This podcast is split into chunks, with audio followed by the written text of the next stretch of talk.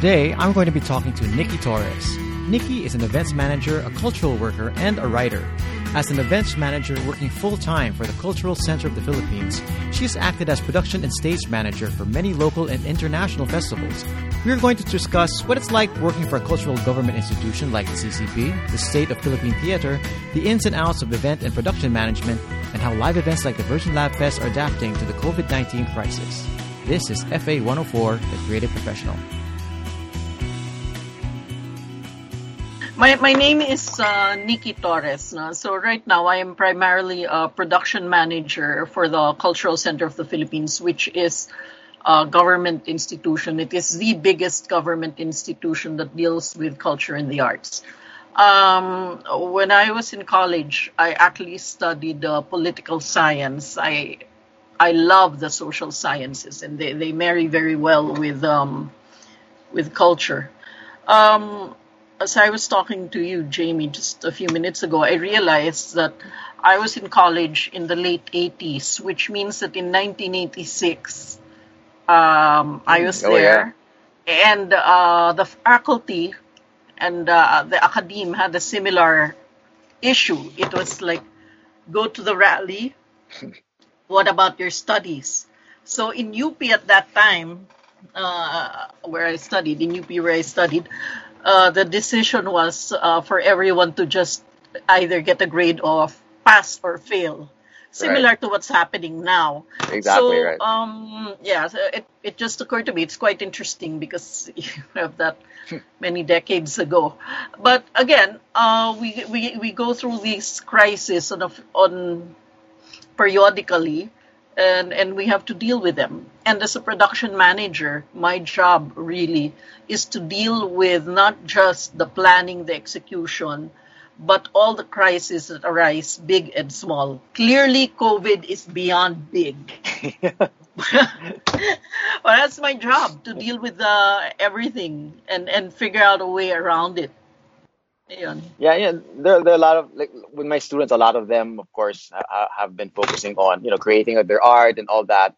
Um, part of the the class that we've been taking has been uh, showing them. You know, there's there are a lot of things that happen. You know, for your art to happen, uh, for your art to reach other people, so many other things have to happen. There's so many other people who have to be around that you have to work with and to collaborate with. Um, for example, because you're there in a, a cultural institution, um, of, of a very important cultural institution here in the country. Um, can you give us a little bit of an idea of what um, what what it's what what has to happen, like for for example, for a show to come about? Um, how many what what kind of working parts um, you know uh, have to sort of gel and, and start moving for for these things to happen? Uh, okay. Um, the co- in in terms of the government and arts and culture, you have two major organizations.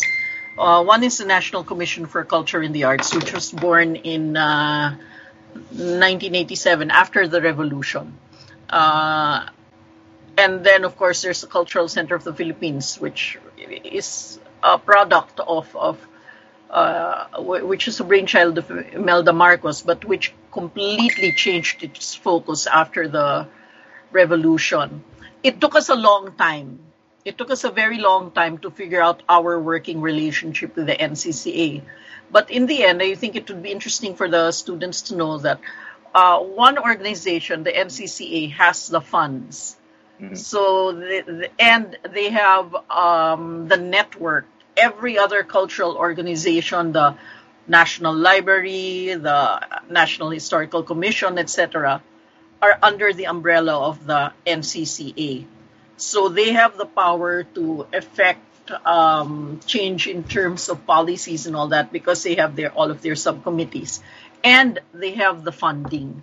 The NCCA is the organization that gives funds. As for the CCP, the CCP has the venues. We have the performance venues. We have the venues for screenings of films. We have the uh, fine arts venues. We have the exhibit venues, and we have institutional memory because every single thing which was performed at the CCP uh, was documented and stored in our archives, and we're so slowly digitizing that. For students, um, because we reorganized, the CCP reorganized, we now are divided not according to art form but according to function. Hmm. So this for students we have what we call our arts education department and it is their job to reach out and teach whatever art form there is. So for instance, Jamie, for our project, the project that we worked on together before the Virgin Lab Fest, the Yeah. fellowship program is Mm. under arts education. Mm, okay. So now my, my role or my, my unit is almost is like the production arm of the building. Yeah. So uh, when we have student groups, and occasionally we give students, um, we we give them uh, pro- venue grants.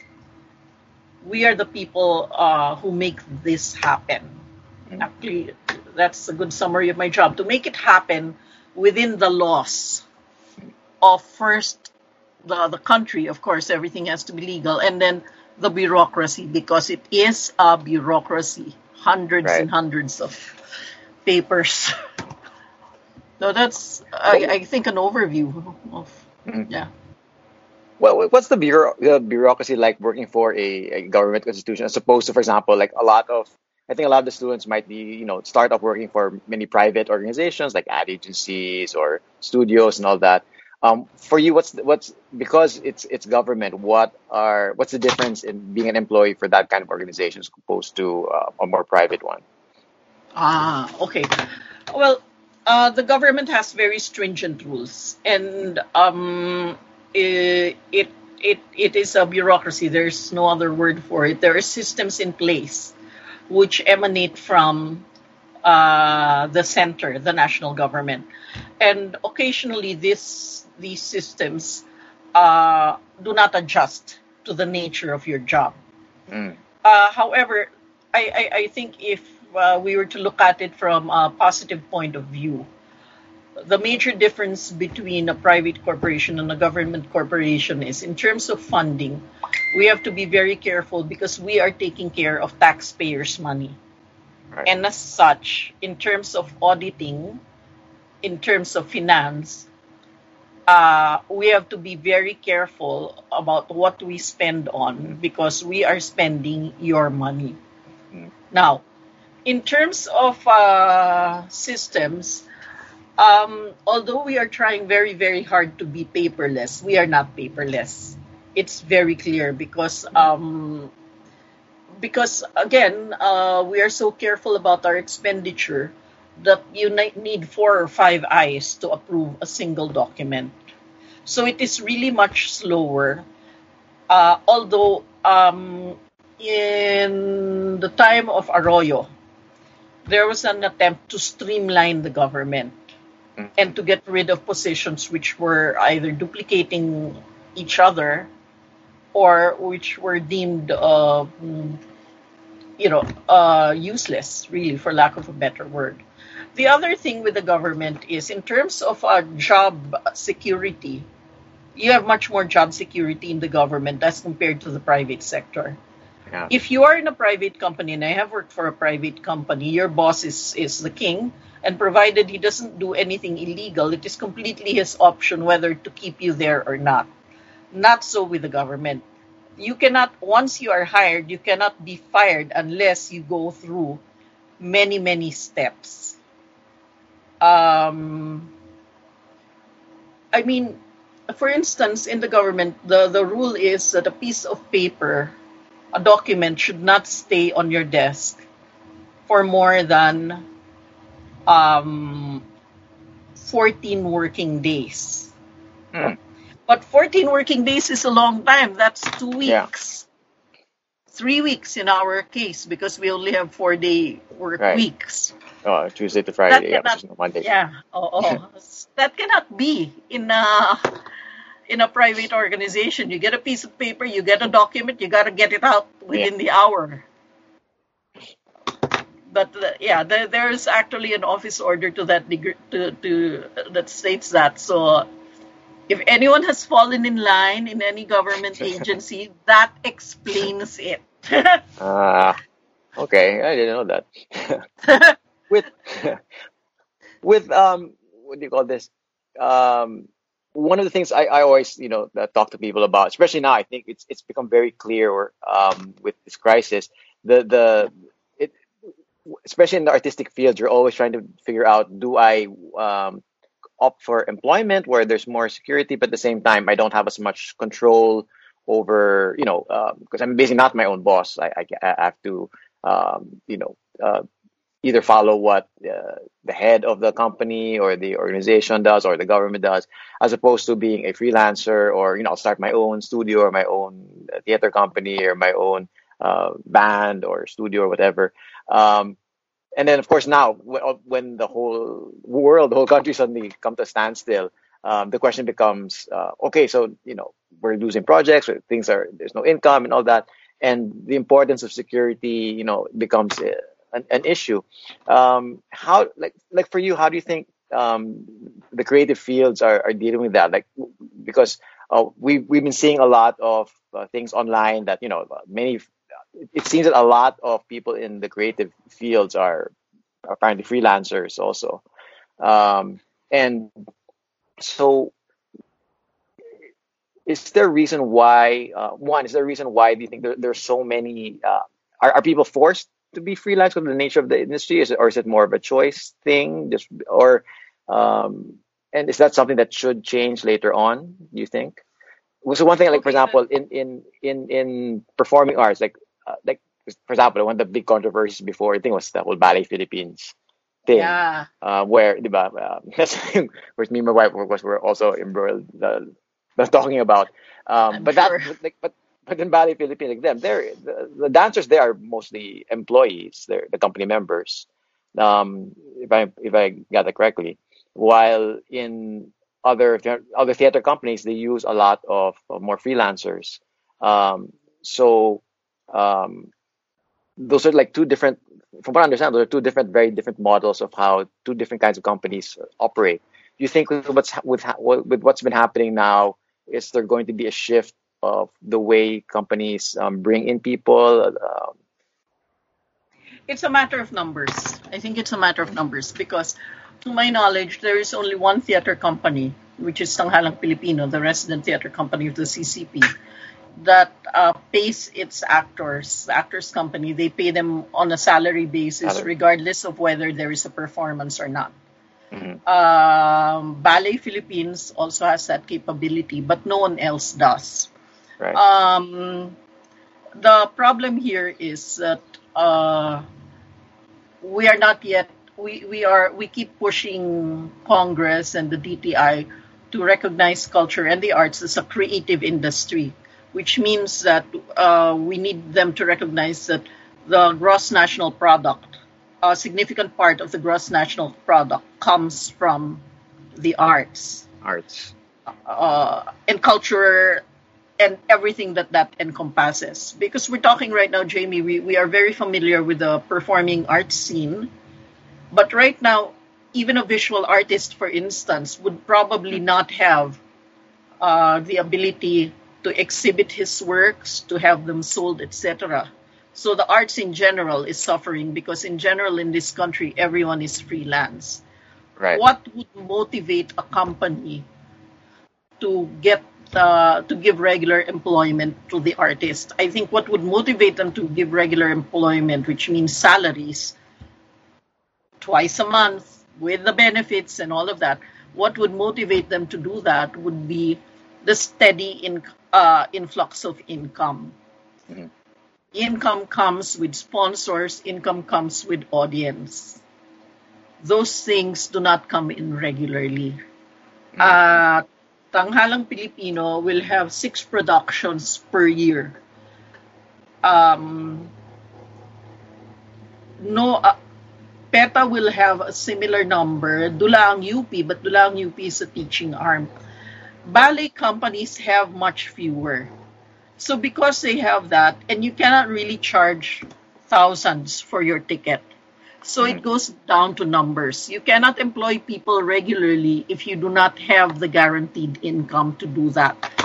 And um, I know that there are um, attempts, there, there, there is an ongoing uh, fight or people are going to Congress, they are going to the Department of Trade and Industry, they are going there just to just so people are encouraged to treat our industry as an industry and not something for fun. Now Right. in comes COVID. In comes COVID and people lose jobs. People lose jobs because they are freelance. They are, I don't think people are freelance by choice. Mhm. They are freelance because there simply is not enough people to hire them on a regular basis. Right. And then if you look at the term freelance, you also have to understand that uh, every company, ballet, folk dance, it's, uh, theater, etc., will have a pool of freelancers. So it almost feels like this one person is regularly regularly employed by this company, but that's not actually true. He's only employed on a per show basis. It's just that you have preferences as to which Right. people you get, including the CCP, no? So in comes COVID, and suddenly everyone is out, of a job. Uh, I personally am very proud of the performing arts community because um, within a week of COVID, within a week of the lockdown, I was getting messages left, right, and center, and I was having to gather the data on the daily wage earners, on the people who were paid minimum wage from the resident theater, from the resident companies of the CCP, and from the freelance, um, from the freelancers whom we work with regularly at the CCP. And we submitted this to Artists Welfare. We submitted this to the local governments of Manila and Pasay because during the first week of the lockdown, people were already looking at means to assist people. There have been other um, initiatives. And um, as you know, Jamie, I'm, I'm, I'm quite proud of the Lab Fest. On Yeah. the last day before the lockdown, we had uh, a meeting. It was our annual meeting of directors and playwrights. And then we explained, and other companies have done have done this. Um, we revised contracts because it is possible to revise a contract or put an addendum to the contract. Most freelancers will have contracts that will say that they get paid in full right after the show. What we did was we revised the contract so that we would pay them in part after deliverables. Mm. So, what did this imply? This implied that stage managers, whether the LabFest pushed this through or not, will get paid in part after the first production meeting, after the first design meeting, after the technical rehearsals.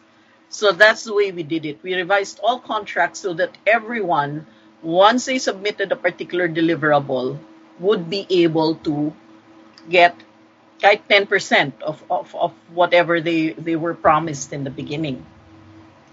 And then we went on, and uh, by by the second week of the uh, of of the lockdown, we had already made the decision to um, put all the LabFest plays online. In that way, everyone still had a job. That's one, but even more, you uplift everyone's. Uh, it sounds really baduy, but you uplift everyone's spirits by not canceling. Right. And I'm not talking of just the people within the LabFest community. I'm also talking about um, about our audience, because in the middle of all of the cancellations, it is great to hear that someone did not cancel. It's Right. just in a true. different format, right? Um, so that is the initiative which we undertook. And I think in terms of your students, it is an initiative that they would understand much better than I would. Because then you are growing with the times. That's what you're trying to do. And that's kind of the job of production as well. You take your reality and you move forward and you try your very best to deal with what there is without the dreaded word cancellation. Right. Now, the reality of, of this whole thing is that I was able to justify employing everyone except our stage hands Mhm. because there's nothing physically to move. So I'm very proud of your former stage manager, Lorraine, and and another SM, Mara, because they undertook For that, uh, they're, private they're past the effort. hat. Yeah. yeah, to raise funds for the eight people who lost jobs. And that was their initiative. That was clearly their initiative. So that's it. That's also an example of, of people um, not sitting down and waiting. I think that's important in this job. You don't sit down and wait for the mountain to come to you. You are proactive.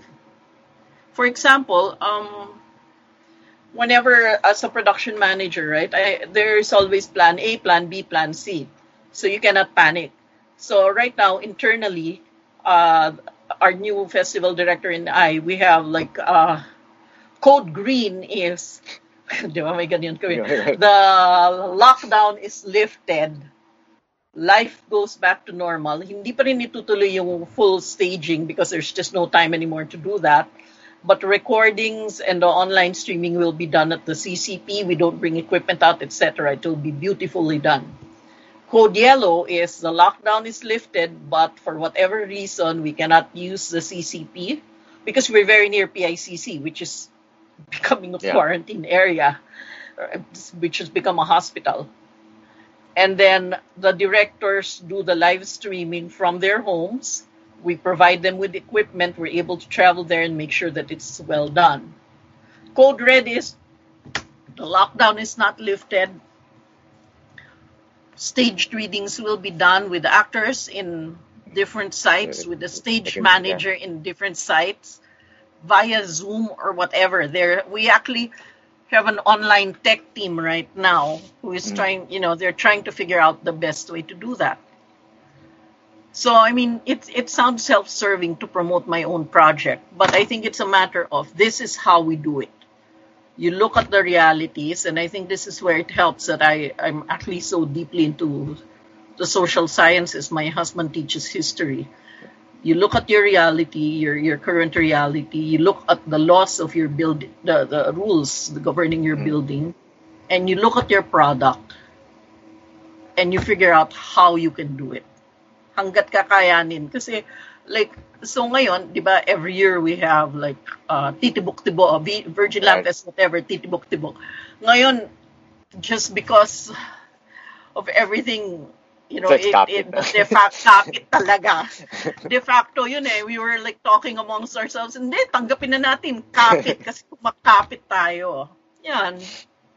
That's one way of dealing with this whole thing. Number one, the legal, you deal with their contracts because you do have an obligation to them and you want to help everyone because, you know, freelancers have a difficult time these days. And number two, the creative merged with the beauty of today's technology. Yeah. One, one thing, that- uh, just to go back on the thing about um, the companies who are able to give uh, regular employment, for example, like you're saying, like Filipino. So is it um, because these are resident companies like Ballet Philippines, uh, Tang Filipino. Um, I know, like for example, I, I know with Ballet Philippines, one reason they're able to do it also they have a board basically, so they're at war with their board right now. But the board is basically what um, you know gives them sort of like funding, like gives them their, their safety net. Um, with Tanghal Philippines, do they, do they have a similar setup? Because you know that like I know with Ballet Philippines, that's what allows them to to operate that way. Um, they sort of have a, a, a, a like, like you were saying sponsors in a way. Um, I, I think what's important for people to know, and not very many people realize this, is that all the resident companies of the CCP, except for the Philippine Hill Philharmonic Orchestra, no, the rest are independent companies. yeah, and like, they all all private. have- Yeah, Yeah, they're private companies, and um, what the CCP provides is less less than the amount they need to put up a single production. But yes, TP has a similar system to Ballet Philippines. They have a very active board, and at some point they had similar members in, in, in their board. And uh, the board's primary task is to continue raising funds. But you cannot um, remove the fact that the major um, expenditure of of many other companies outside of the CCP would be venue Right. because none of the resident companies of the CCP pay rental for Yeah, the that's- times that's- that they use. that's that's like the subsidy of the government, basically, the, the use of the CCP uh, resources. The uh, subsidy or of the government for the various resident companies varies, but there is always a cash amount, Mhm. which changes per company. There is a cash amount, uh, and then there is the use of venues, which is a major deal. Ballet Philippines and Tanghalang Pilipino clearly have the biggest part of the that pie in terms of use of venues because the the use of venues does not end with the physical use. I mean, just the floor and all of that. They do not pay for utilities either, which is not a small thing. And Yeah. then there are the little extras, so like the use of CCP vehicles, which is you know, trucking is very expensive. sets and Um, everything. Yeah. uh, or, or, uh, the use of the technical equipment of the CCP. But the, the, ve- the use of the venues, particularly the theaters and the cash, that is the biggest part of the pie. So it allows them to have like a strong base from which to move on. PETA is a success story because they used to stage things in Intramuros Mm. uh, in Fort Santiago, and they didn't own that venue. Intramuros administration managed that, but after many years, they raised enough funds, and they put up their own building, right? But now they're grappling with the issue of being landowners because now they have to pay tax, now they have Right. to pay utilities, now they have to pay security guards, all of that. So I had a conversation with Melvin Lee, and he's like, Nikki, that's why some of our shows have to be commercial, not just, you know, for the cause. Yeah. That's why it's Rak of Aegis every every year is at least.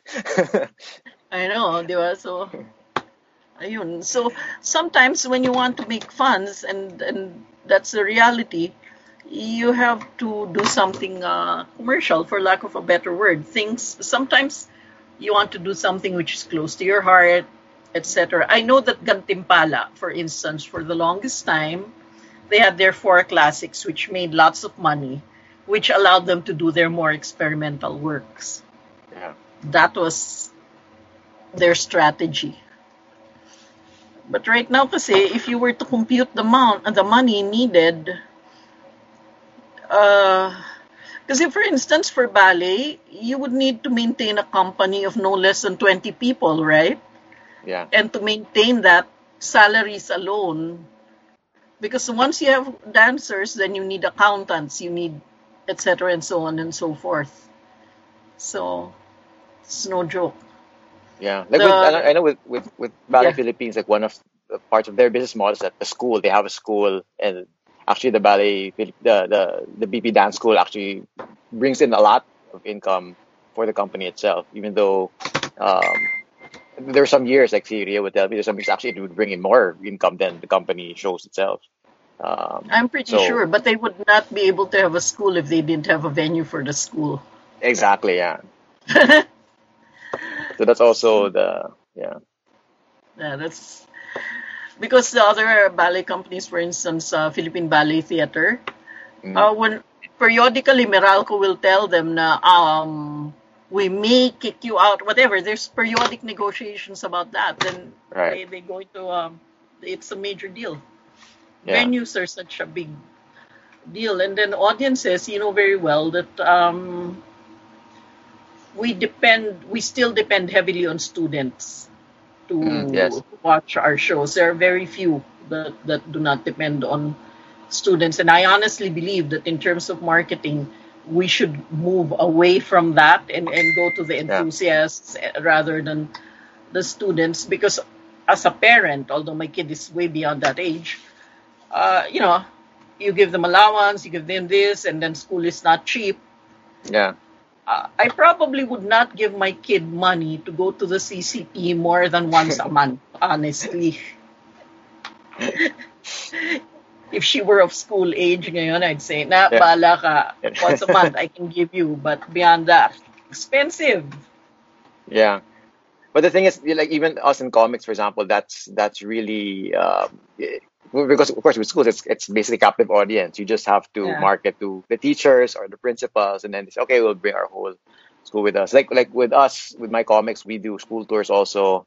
We you know we do events in schools, and then you know although we we sell we don't it's not required for them to buy, but it gives us a chance to talk to when we we perform our comics in front of the students directly. We get to sell directly to them but it, it, at least you know rather than marketing to individual it's, it's a lot easier on our end. You know we also have limited resources to just um, you know talk to a single person a school institutional.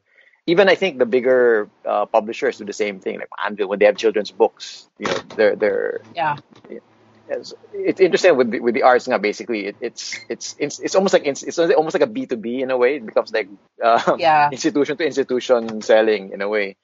I i Yeah. so the, the i think the crucial thing is right now with with um with covid now as you're saying i i, I just very interesting what you're saying about you know the way his, uh, historians would look at or social scientists look at things where this is the the reality and then this is the past you have this is how you adjust it's kind of like what i was telling because in our course um I kind of structured our syllabus to be like I said, we're going to treat it like a business plan. Your, your Yeah. career, when you graduate, you have to treat it, even if you're not starting a business, you're just getting a job, but you still have to think of your own career as a business. And I said, you know, when, when I took my master's, what you do is you, you do an external analysis, you look at the world outside, you look at what we call yung peso, you look at the Yes. political, uh, economic, social, technological, environmental, legal um, aspects, what, what are happening out there you know find out what are the opportunities and threats out there then you look inward you look at your your your your uh, strengths and weaknesses internally. Yes.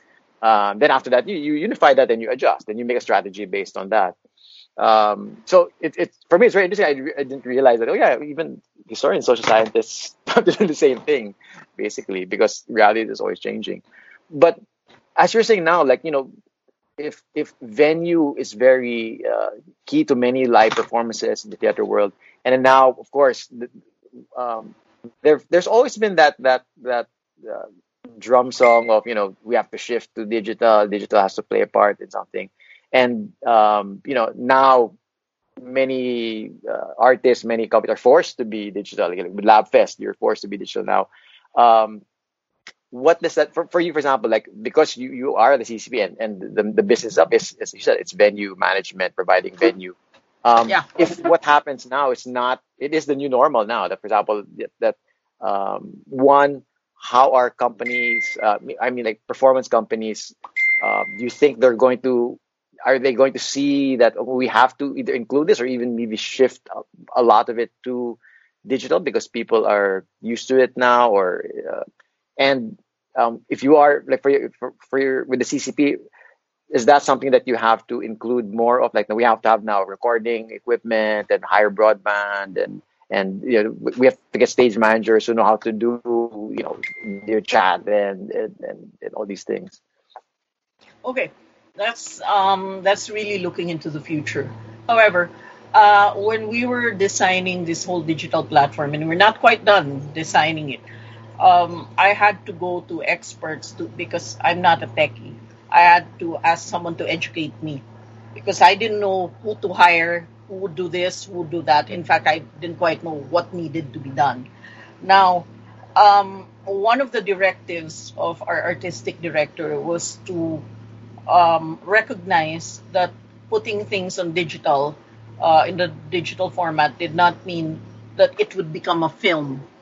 It Yeah. would have to retain, because you cannot lose sight of what your product ultimately is. So, uh, the word he used was liveness. It would have to retain the sense of being theater, of being intimate theater, of being live. So that no is a cuts, challenge. edits, close-ups, Oo. yeah, camera angles Yeah. are not a Oh, part of the, it's not a narrative. film. Yeah. Yeah. Now, um, do we need to go more into the digital form?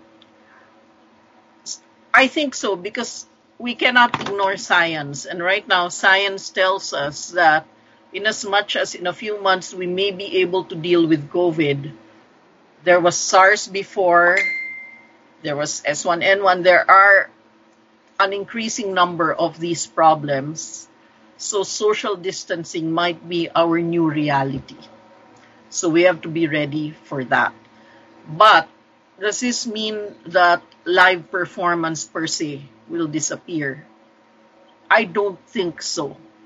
I really don't think so because um, I have never yet heard of an art form that disappeared.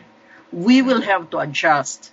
Actually, one of our first acts with the Lab Fest, when, you know, of course we read the newspaper and everything, one of our first acts was to cut our audience in half. Mm. Because remember, sa Lab Fest, magkakatabi yan eh, Right. nagsiksikan.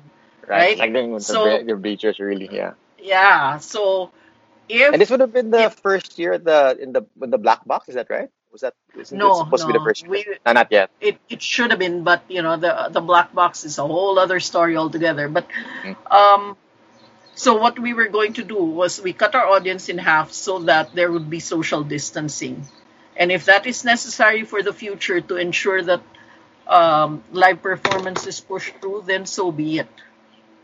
So we just have to continuously. I, I, I know a lot of artists, sadly, who do not like reading the newspaper, who like reading Facebook as a source of news more than the newspaper. But I think if you are in production management or if you are in, in an artistic director, even, you have to keep track of what is going on. And then you have to know who to ask for information in, in terms of how you can adjust.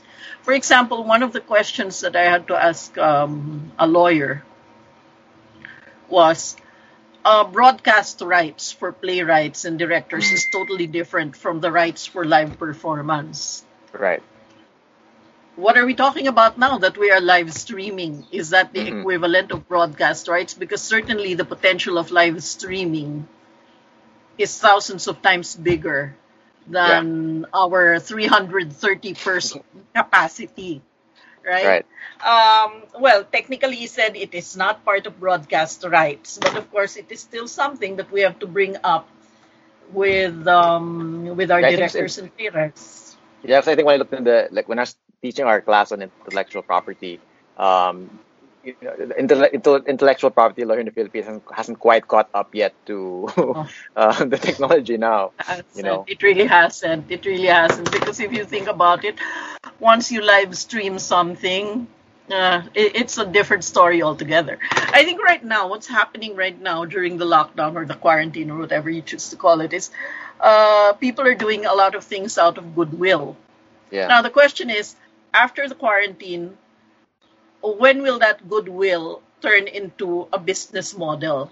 right. No one is thinking of that yet, but someone has to think of that because, um, like right now, uh, I have a meeting with our marketing team tomorrow because then they have to figure out how do you accept payments for an online performance. Will because was going to uh, that. Yeah.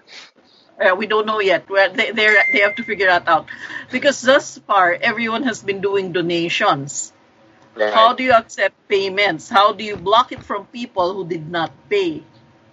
That is now the challenge uh, to the computer guys. I don't know.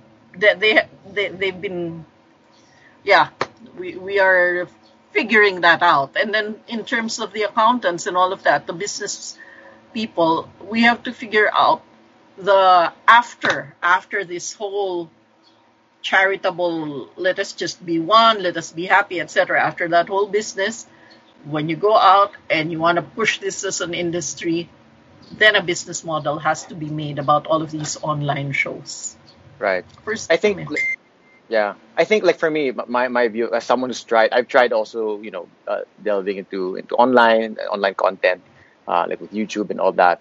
One of the things um, I've noticed, for example, of course, one of the challenges that there's a sort of a loss in in in the value of something when it's online and free. You know, the perception. Yeah. That's why for me, the nice thing about digital, is it, I, I agree with you that you will not live for performances will not disappear, mainly because um, digital cannot cannibalize that because the experience is totally different.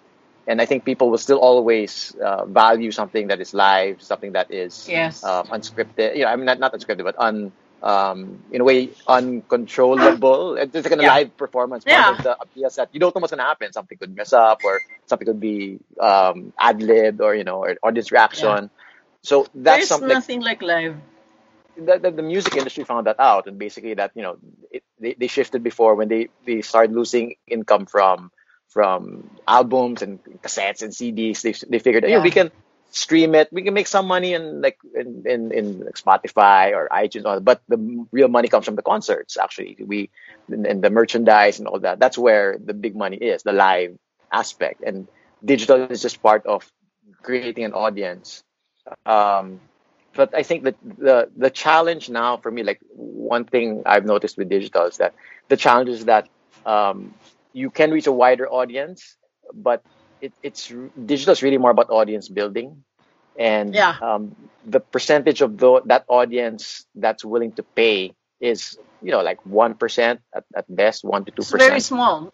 It's very small. For example, with uh, they streamed um, ang Goldfish the Professor Dimandal the uh, last week, and then I understand that uh, the viewership was almost a million, Mhm.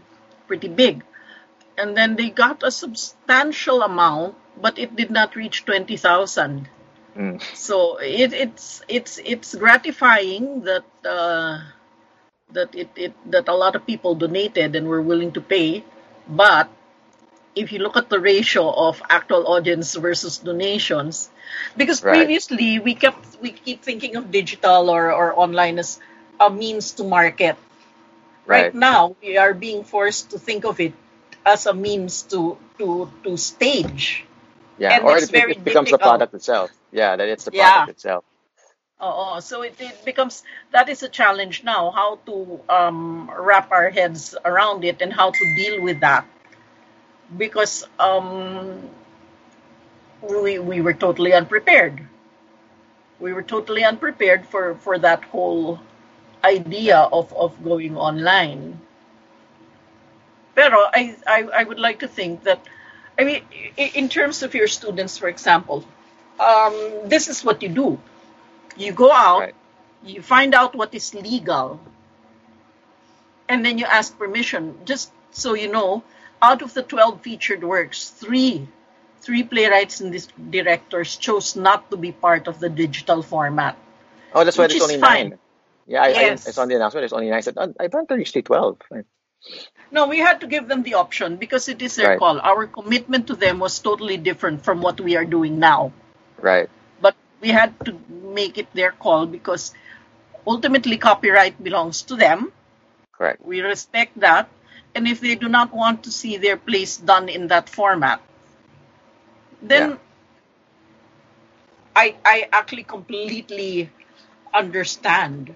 Yeah, it's within the rights. Yeah, yeah, yeah. Yeah, naman. Oo. So, uh, kasi ibang format eh, no matter what you say na you're going to make an effort, etc. and so on and so forth, in the end, Yeah. uh, it's their baby, and if they don't want to see it like that, then that's fine. And and but this is a luxury thing in the sense that we never actually made a lot of money out of this project.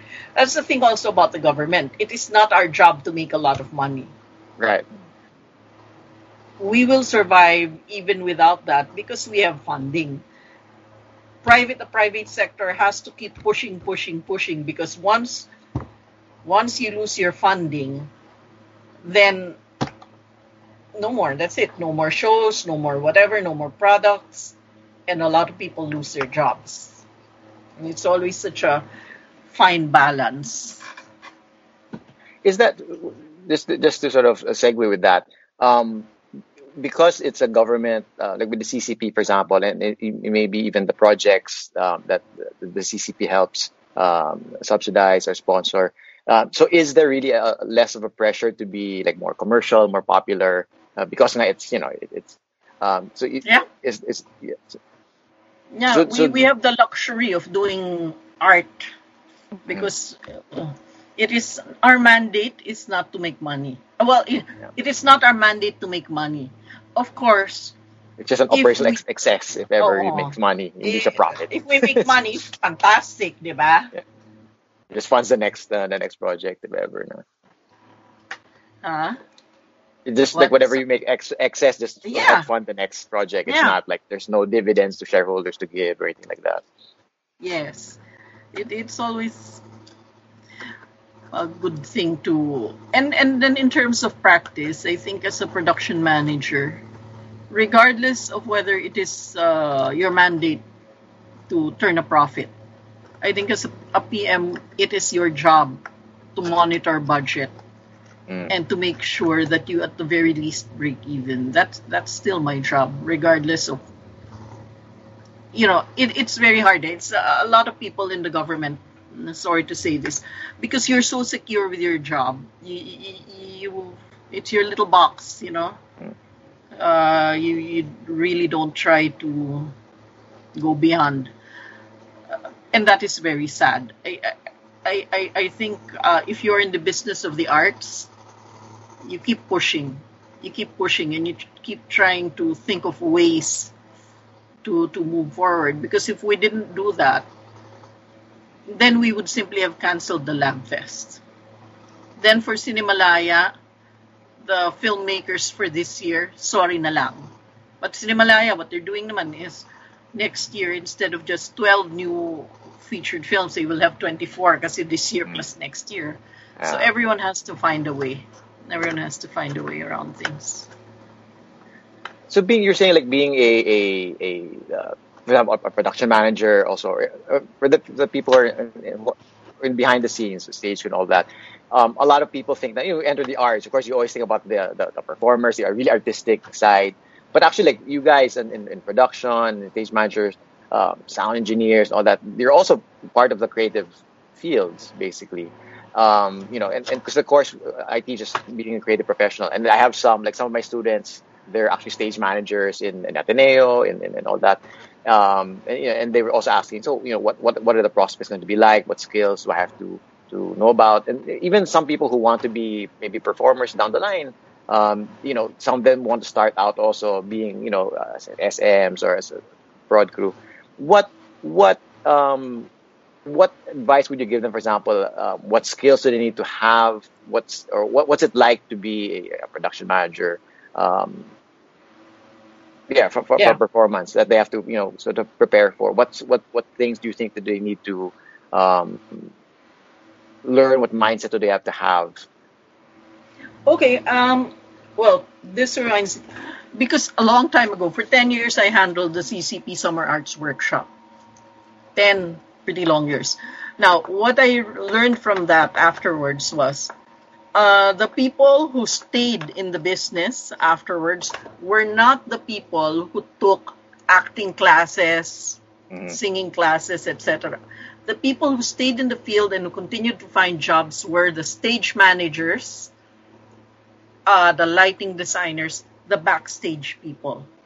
So that's one. Now, just the other day when I was talking to um, JK, my festival director, about our online team, he was talking about getting interns from theater, and I said, "Do you need interns from theater, or do you need interns from engineering or computer sciences?" And I liked his response. What he told me was, "We need people who understand theater first, but who also know about technology." So number one, kasi if you're in this business, I think you are first and foremost an artist or someone who loves the arts. There's just no other way around it because you cannot think, if you're a stage manager, you have to continuously think of what um, the artist needs. And if you do not understand the mindset of the artist, then you're kind of in trouble. And the only way to do that is to be in his world, really. And um, now, what would I tell your students? I would tell them be patient because this is a terrible time, but it will pass. And after it passes, this is what the CCP, because we continue all our meetings, this is a prediction of the CCP.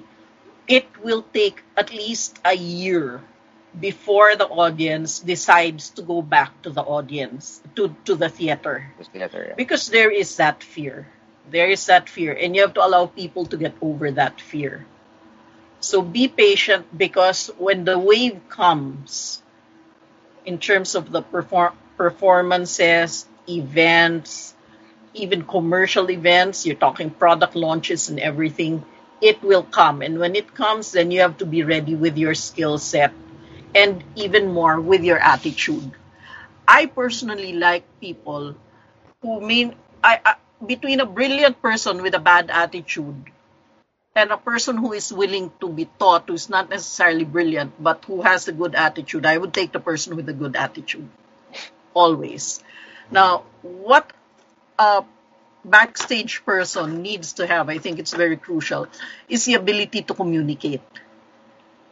Because um, the ability to communicate, meaning for me, the ability to listen and to understand what the other person is saying so that you can translate it into the terms of your job.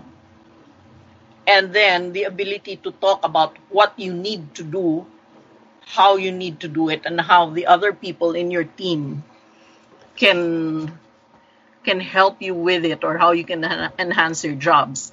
And I say this because um, so often people presume that the job is being done. So often they uh, are quiet about their own difficulties, that there is no one there to help them.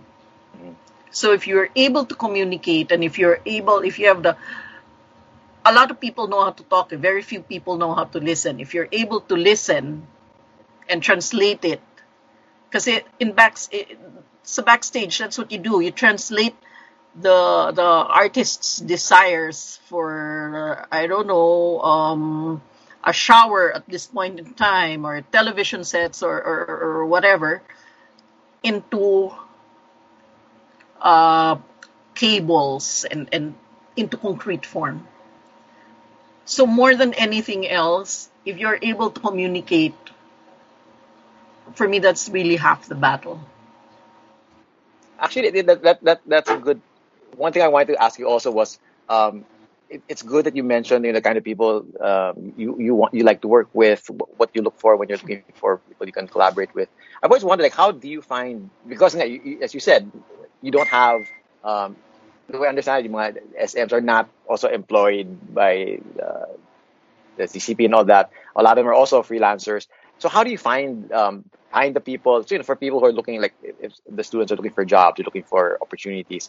Um, it, would be good to know how do organizations, companies, or, or, or uh, people like you, how do you find people? Uh, how do how should they network? How should they get them get let themselves known in the community? You know what?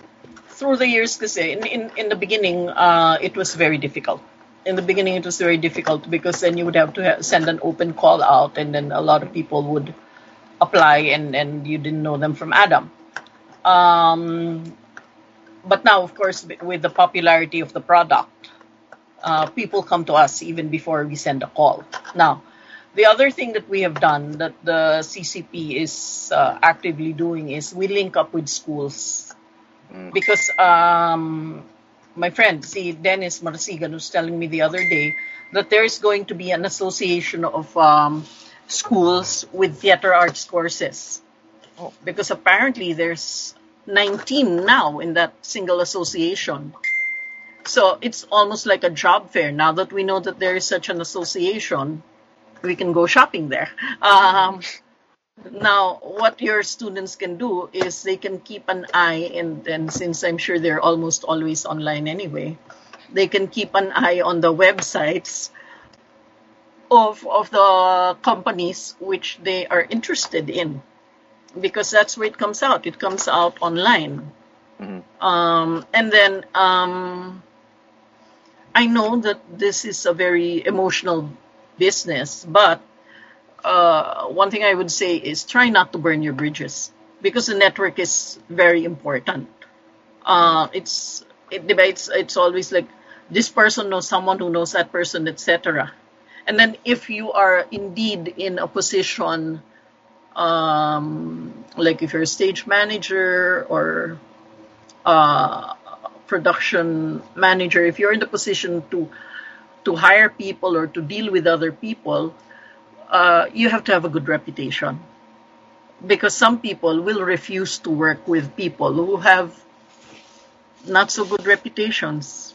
Yeah. So, I mean, as early as now, I'm telling you, um, Ateneo is an excellent school, but there are people who don't represent well. Mm. So it's it's a personal reputation. It helps that uh, people come from a good school, right? That Right. really really helps. But in the end, it is your personal reputation. Yeah. I think I are you talking about the I think I kinda know what you're talking about with that. No, there's someone eh. Anyway, last year Is this, talaga. is this I- last year? Is that is this last year's Lab Fest? I think I know what yeah. you're talking about. So bad. That's so bad. But anyway, Speaking of that, like, can you yeah. yeah can can you can you share like which, like what what are some experiences you've had um uh good maybe good experiences uh, a good anecdote and a bad anecdote that you know that uh, maybe we can learn from like uh you know this is what it's like when you're working with someone who's really good and this is what's like oh my gosh it's a nightmare this is how you kind of have to handle it Okay. Uh,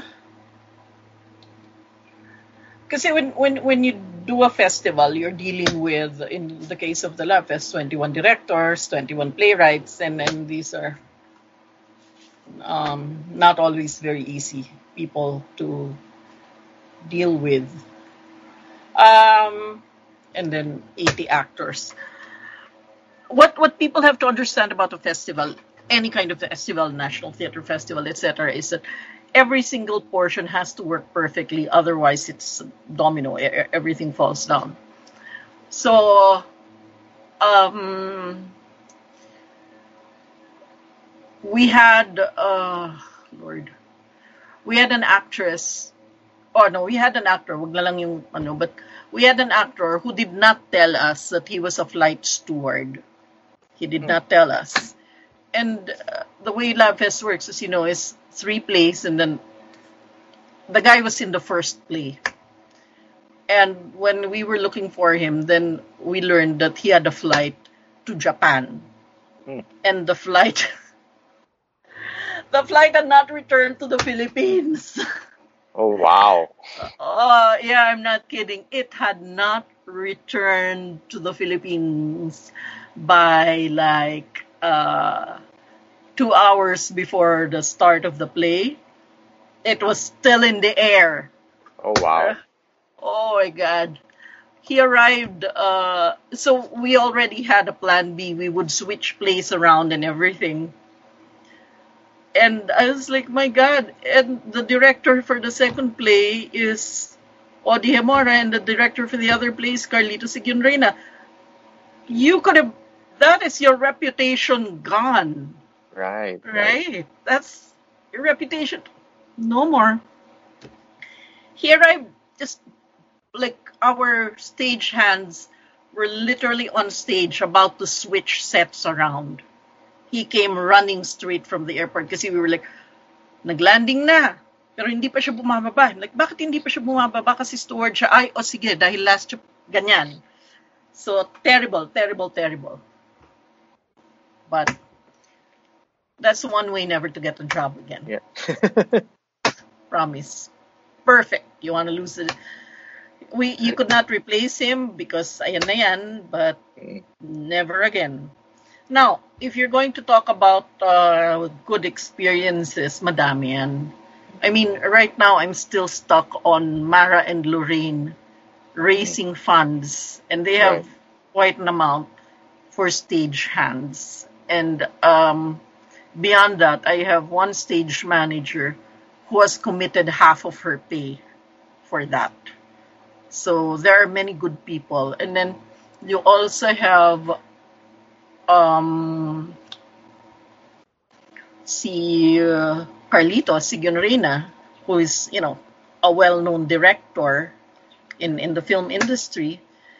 I, of all the directors talaga ng Lab Fest, he is the one who messages me the most because he said he is very careful not to step on anyone's toes.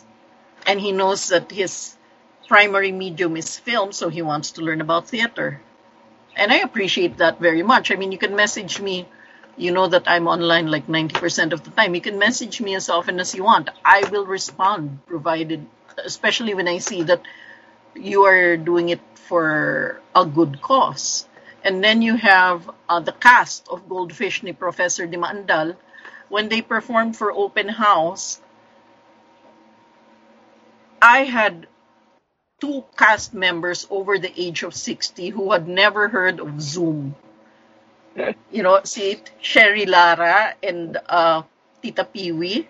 Si Tita Sherry, whenever she asks for LabFest, hands her phone to one of us to say, can you book me a grab car because I don't know how to book. Ganyan. And yet, they entered into the realm of Zoom so that funds could be raised. No questions asked about getting paid. They were just like, no, sige, let's raise funds. And then they did raise funds. So it's a community. I think in the end, uh, if, if your students would have any problem at all, it is a problem of dealing, of, of separating what is personal and what is professional because it's very difficult in our industry. It is both Oh yeah. intensely personal and intensely professional. So drawing that line is, is something that we all have to deal with. Di ba? Lahat tayo. Yeah. How do you deal with that? Exactly. And you learn that through experience, really.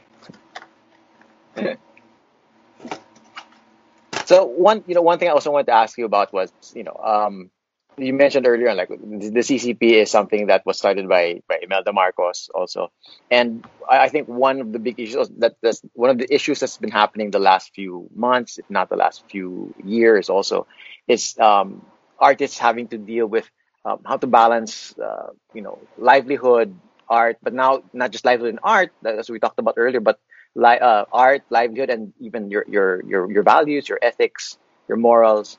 Um, you know, we've had we've had issues where you know uh, in, in Ateneo, the Arete faced that conflict. I'm sure you guys Yeah. have faced it many times uh, because Many, of many. the the yeah the legacy. So how how, how uh, what's your take on how how can for the students how would they deal with that if there's something where like because again like, uh, if your job is you know uh, for for a freelancer sometimes it's a little easier to just say okay I won't take on that project but if you're an employee where you, you can't just say I won't take this on because this is my my, my job you know it's it's not as easy to to to dismiss it's a personal choice. In the end, it is a personal choice. For me, in the end, what happens is I just have to express what I feel.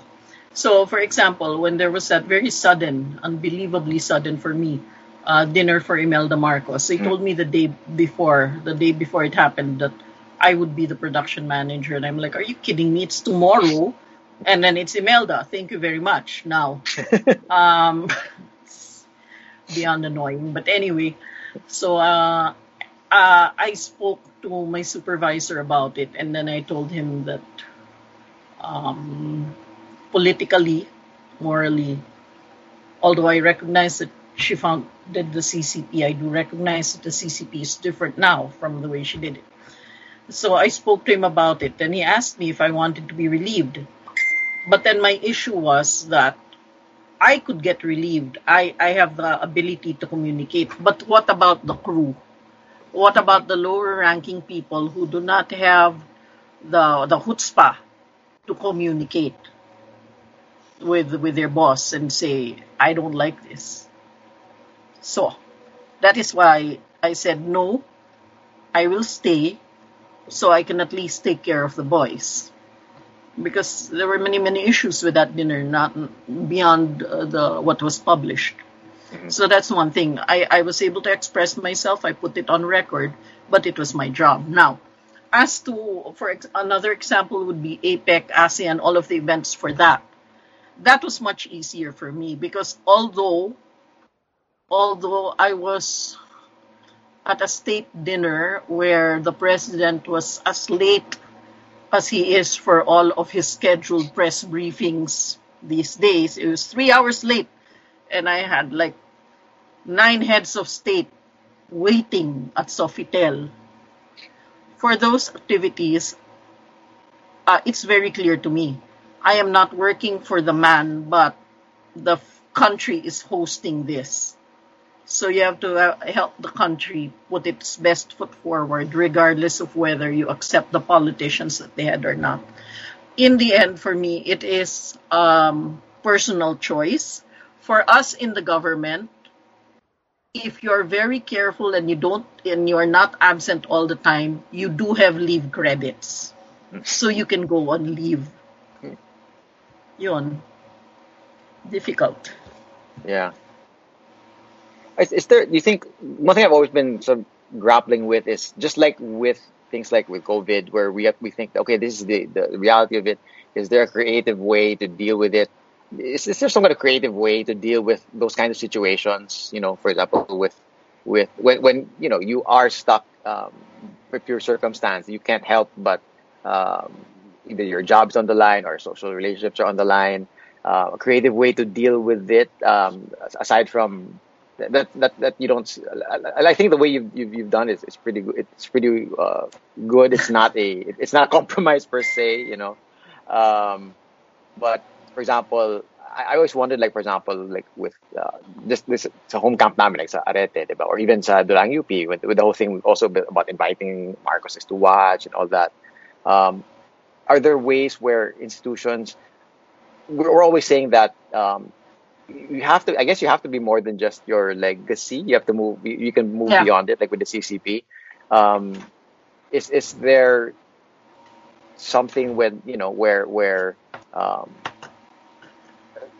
i don't know is, is, is there a way where um, I, I don't know, eh, because it depends on the institution and it depends on your supervisor. I'm very lucky because yeah I, I grew up with my super. We we've been there for you know the same number of years.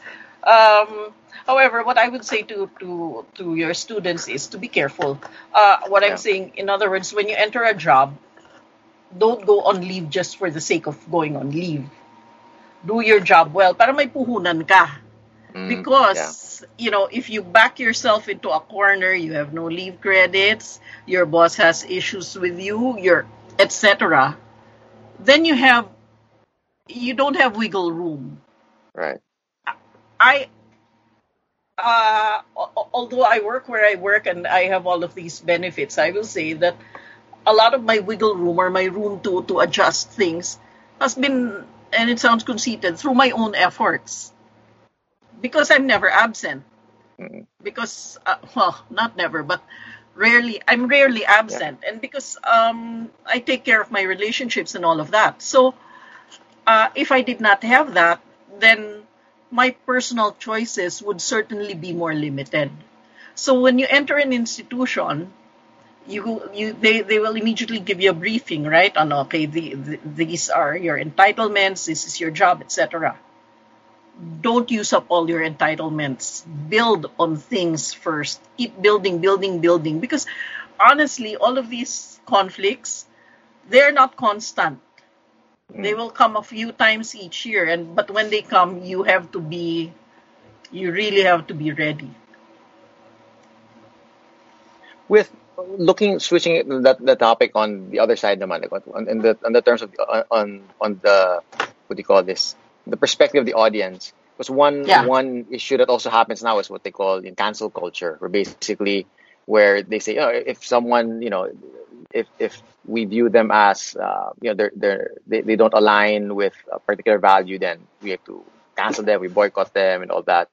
Um, some are arguing that maybe it's going a little too far where um, like I remember like I think a few weeks ago or a few months ago I read President Obama had a comment about that also where he felt even in the US for example with um, some of the more liberal uh, the, the Democrats and all that um, may have been taking that a little, a little bit too far and that you would you, you you can't expect everyone to be fully morally uh, pure in a way um, 'cause I just think like now with I personally believe the arts is a very powerful weapon in, in, in, in trying Yeah. to create a certain kind of culture.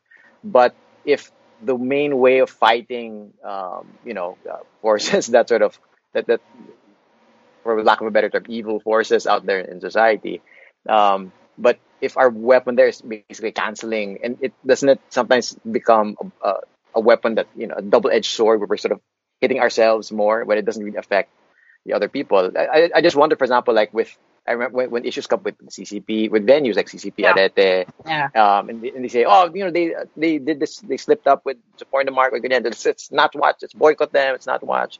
Does that actually weaken, you know, um, uh, their side rather than the other side. So what's and what's the how how do you think then patrons of the art, supporters of the art, should sort of navigate that and how are there things that artists and the venues can do to help them uh, promote that you know that, that different method of um, no the, the, the way I see it kasi is uh, okay if, if I am not in that position I am not in the position to make Yeah. institutional decisions of course right Now, the people who are in the position to, to make decisions on behalf of their institution, including decisions to cancel or to, to end an exhibit uh, earlier, such as what happened at the CCP with, anyway, um, Yeah. all of these people, uh, they worked hard so that they could make those decisions. But now, for to re- so they they could reach that point. For all the rest of us, to my mind, it goes back to personal choice. Personally, I have never ever unfriended someone who is of the opposite political belief. I have not unfriended anyone. I have not blocked anyone who does, does not believe as I do. Um, I have unfollowed, but that's simply because my news feed is just so busy. Um, the other thing I, I, I think is you cannot be preaching to the choir. So we have to stop performing just for the people right who already believe as we do. That's my personal belief. So if someone who uh, who hates communists, for example, watches one of the plays in the lab fest paano humawak ng baril ang babae, then well and good, baka matuto ka or whatever, you know. It is a matter of personal choice and personally I will respect all of your choices except when they are not legal. And except when they you know, when when it comes to hurting. Now, right of course my counterpoint to that is you'd better respect me as well. Mm. Ganun lang. yeah so I guess uh, Hirap ah. yeah na, okay lang. on the hot seat ba on the hot seat Okay lang, okay lang. Uh, So, um, um, what else did we know? Well, yeah, I, I- you know, basically, um, I, I guess just to wrap up, um, with um, so how how do you? I don't know. We we I guess we we sort of broached it a little bit earlier, but um, how do you then see, uh, for example, the future of of um, the performing arts of of of, of uh, institutions like yours, venues, um, you know, as as um, uh, after this whole crisis, this whole pandemic, um, Yeah. I, I, I think, do you know that in uh, the Great Depression, there is one industry that did not sink? It was the entertainment industry. Hmm. Because people could not buy food, but they sure as heck wanted to be entertained. So it, it, it, it, it's a tidbit that has stuck in my head. So, with that in mind, see, history kasi social sciences. With that in mind, I think give the audience time after this pandemic. People will come back to the theater. I remain optimistic because people have been responding and the arts has been responding to, to the needs of the people. So it will, you know what I was telling JK the other day, you know, right now we listen to science because science, it is through science that this thing will be cured or managed. But after science has done that, then you go to the social sciences and to the arts for the long-term solution to many of our many of the issues that will remain after the physical has been cured. I, I really believe that. I don't believe that uh, the performing arts will disappear. I think that we will lose money for a year or two, but after that, aahon tayo. Of course, the president is saying he's going to sell the CCP, in which case I'm available for hire. oh my gosh. oh my God, talaga. Yan tayo, you have to read every week, but what's going to change now? What's he going to say now? Know. Oh my gosh. Uh, do, do you think do you, do you think that uh, that with, with audiences, uh, even though live will not go away, but do you think there's going to be a shift in the way um, the audiences consume? Like there, there's been a big um, you know uptick in, in in like the theater industry has been booming the last few years. You know, um, events and all that. Um, like we, one of my first guests in the class actually was the Sir Floyd Quintos was, was talking to us, and he was Mm. basically saying that you know, like with him, events, uh, we, whether private events like weddings, corporate events, of course, and, and theater, all it's all booming. And all of a sudden now it, it came to you know a sudden halt, and so now we're you know, as you said earlier, we're shifting to digital to sort of maintain that momentum to you know so that it, it stays.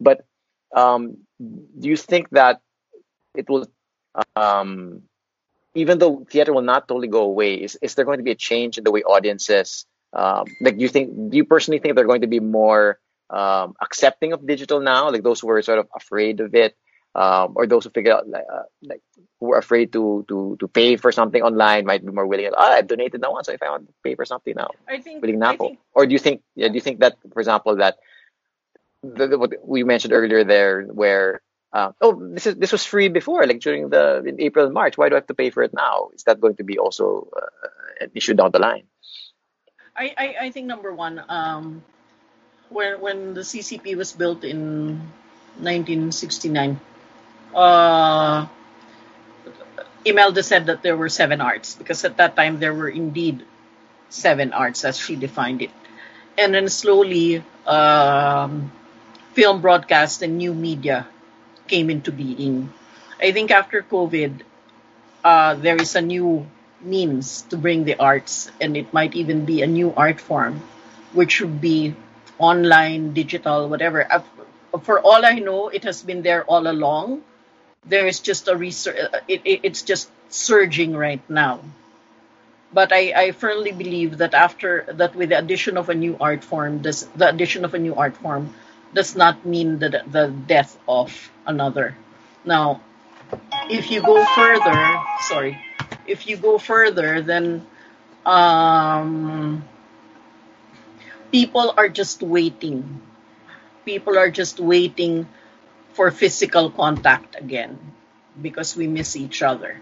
So once that happens, even if there is the rule of social distancing, I have to believe that eventually people will gather again and go to the theaters. And the other thing we have to realize is because of the magic of medicine and all of that, our senior citizens are older than they used to be. Diba? Dati, if you're in Yeah. your 70s, medyo nakaabang ka na. But now, you know, my my mother-in-law is 87, my father is 86, and they're pretty healthy. So you have all of those people who are not into the World Wide Web. So you have that significant chunk of your population as well. And then you have your performers who uh, who will not let go of the thrill of a live performance. I do Yeah. think, however, and I told this to our directors that um, we are possibly entering a new age, the age of social distancing, and that will inform uh, many of our artistic choices. I was asking our directors now, and they were literally scratching their heads. Sabi go, how do you block with social distancing in mind? Mm, How right. how how do you do the you know how do you do that? Because what if the play calls for a kiss? So I I have absolutely no idea right now. I have no idea. I, I I would imagine it's even more difficult for choreographers because it's such a physical thing, and then Mm, you I have your thought of that, athletes and all of that. Yeah, but um, we don't know, and since we don't know, I would like. I, I really believe it that we will find a way around it and that the performing arts will remain. It's just that you need people to hang on, kapit, kapit talaga, and then find ways around it. Okay. Yun. Um. Anyway, is there so? Let's make it like a talk show. Do you, so do you want to promote anything? We'll promote ano? Promote Virgin Lab Fest, June 10 to 28. We will uh, post on the Facebook page the mechanics for the new format of Virgin Lab Fest, which I hope is only this year. Anyway, yan. okay.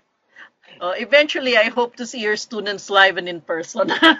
yes, hopefully. Good. If ever, Nice. no, if you have any questions, because I might post this on on like on YouTube and all. So if they have questions, I, I can I can forward them to you, or they can post in the comment Yes. section. We get there. sure. Um, oh, last na pahabol. So you don't you you ever imagine time where even though of course like Lab Fest the live uh, we'll go back to being live performance uh, live performances starting next year. Do you think that the, the virtual aspect is something that can still be retained, uh, even as a segment of it, as a portion of it, depending I, on how? I'm, I'm actually thinking that if we succeed, if we succeed with the digital aspect of it, it might be a whole new component of the lab fest. yeah, like that uh, means from lab readings, will be virtual prolonged. readings. Yeah, No, because already, already, uh, we are slowly digit. Uh, we are slowly putting funds so that the at least we start with the revisited plays. We we call them back and then we ask them to perform for the camera. right. So Contrabida has a format in HD because in the future we were already thinking of streaming it like like the Met HD series. Yeah, So baka napilitan lang kami na agahan ngayon, you know what I mean? Because th- there was already that thought. Because the problem of live performance is it's very ephemeral. After that, it's done. right. Now, this Yeah. is a way to extend its life, and maybe COVID forced us to do it earlier than expected. Oh wait, so wait, so extend becoming interview, um, because you guys, I, one thing I always wondering that you guys do have archival footage, video, with most of the most, if not all the performances at CCP. Uh, all of the performances where the owner of the copyright permitted us to document from 1969 onwards. And there are, truthfully, a few people who did not permit us to document, essentially, quite a number of the international artists. Mm. But it's about So- 98% of all shows. Is it an opt? So is it an opt out thing? Like by default, you will record it, but it, you have to let us know if you don't want. So it's an opt out thing. Yeah, yeah. Because it's So- in their contract. Yeah. It's in their contract that um, uh, you, you permit the CCP to record. It's actually it was in your contract to record for archival and marketing purposes. That's what it says there. Now, it is in the library, and uh, students are permitted to watch, but they're not permitted to dub Dub. uh, without So- the express permission. So in terms of like going to copyright, so that means the CCP does not. You don't like you don't have the broadcast rights or or. or No, we don't. No, we that's don't. That's why it's it's based for archival. So the like Yes. who who then owns the rights to those uh, those videos or those? Is it the the, the owners or the? Because like no, um, physical. Oh, Because like what I understood, like for example, when I was looking at the intellectual property law, um, like when it's audiovisual, um, copyright is joint between uh, I think the director, producer, script writer, and I think even cinematographer. Unlike for example, when it's written works, it's uh, it's sole ownership by author uh, upon creation. When it's um, broadcast, I think it's upon broadcast and it's joint between because it's usually collaborative. So I was wondering when it's something like that, like when it's a theater play that's recorded. Um, that I'm not sure. Like when is when is um, uh, I, I would assume that the the uh, like with theater copyright. Uh, well, with with a uh, recorded performance, uh, does the copyright of the video itself? Uh, does CCP have joint copyright with the creator, with the the, the writer director, or writer director yan for for for the, the for theater because of the blocking. So whenever okay, what is in the contract? Hindi ko memorize, but it's uh, ar- for archival, educational. I think educational is thrown in there. Purposes, which is which permits us to show it to students as long That's as they do not dub. Yeah. Now, if it is a commissioned work, diba? If it is a play that say, if it is a Rene Villanueva play that Tanghalang Pilipino staged, then uh, Rene Villanueva owns the copyright and uh, whoever directed it co-owns it because of the the staging. Now, if it is a work that Tanghalang Pilipino commissioned of of whoever of say Rodi Vera, then Tanghalang Pilipino would also ca- would right? be part of the group that contract. we would ask permission from. So we do it on a case to case basis. We're we're actually fairly strict about it. Even the scripts which are um, archived at the library, we do not allow photocopying of that Mhm. unless we have per- the there is express permission from whoever owns copyright, and there are contracts for for all of them. But for the, the recordings, so, so you're basically stewards of all those uh, all that material. Yes, But we are stewards. That is the right term. Yeah, but the artists themselves still have right even to the recordings of that. I'm sorry. So like the artists, like the, the, the owners, the copyright holders uh, also have rights to the those recordings Yes. also. Okay. Yes. You know- okay. So yeah, I can also get a copy of my my Yes. I didn't Yes. know that. You're entitled to one copy. Oh, okay. One free I should- copy, one free dubbing. Ah, okay. I should get around, I should get around to doing that pala. Yeah. Wala pala akong copy ng ano. okay. So yeah, anything. Thanks, Nikki. Thanks so much for ano. So um. Thank yeah, you for me too. teaching Wait, this time.